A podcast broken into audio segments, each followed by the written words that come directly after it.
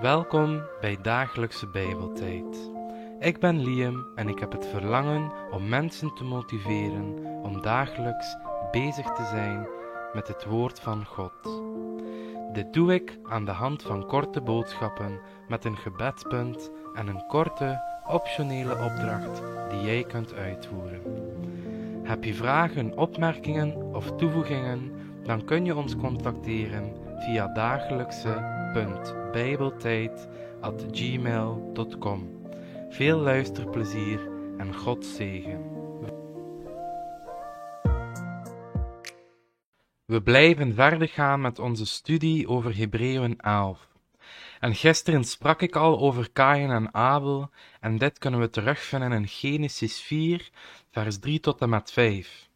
En indien je de video van gisteren niet hebt beluisterd, dan raad ik je toch even aan om die eerst te beluisteren voor je deze gaat beluisteren. Nu dat terzijde, we gaan naar Genesis 4, vers 3 tot en met 5. Na verloop van tijd bracht Kain de Heer een offer van zijn opbrengst van het land. Ook Abel bracht een offer. Van de eerstgeboren dieren van zijn kudde offerde hij de beste stukken vlees.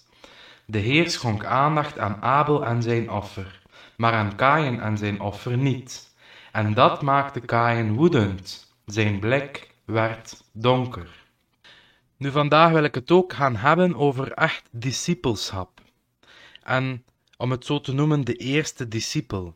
In Johannes 8, vers 31, waar Jezus uitleg gaf tegen een groep over iets belangrijks, daar lezen we het volgende. Dus Johannes 8, vers 31.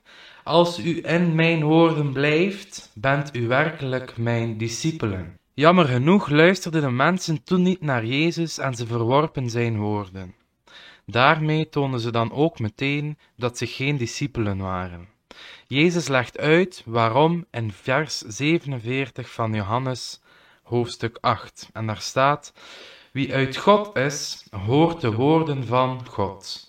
Daarom hoort u niet, omdat u niet uit God bent. En in Jacobus 1, vers 22 lezen we dan het volgende. En wees daders van het woord en niet alleen hoorders, anders bedriegt u uzelf. Nu, als we eventjes met deze informatie opnieuw het verhaal van Kain en Abel bekijken, dan zien we het volgende. We kunnen ervan uitgaan dat Abel eigenlijk de eerste discipel was. En dat simpelweg omdat Abel deed wat God van hem vroeg. Hij gehoorzaamde God door het juiste offer te brengen. En ik vermoed ook dat Abel een betere persoon was dan Kain. Volgens mij was Abel vriendelijker en betrouwbaarder geweest dan zijn broer Kain. Maar ook dat zal niet de reden geweest zijn waarom God Abels offer wel aanvaarde en die van Kain niet. Abel vertrouwde op God en zijn geloof werd tot gerechtigheid gerekend. En zo is dat ook met Abraham, die ook God vertrouwde en zonder enige twijfel zijn zoon wilde offeren en daarmee gehoorzaam wou zijn aan God.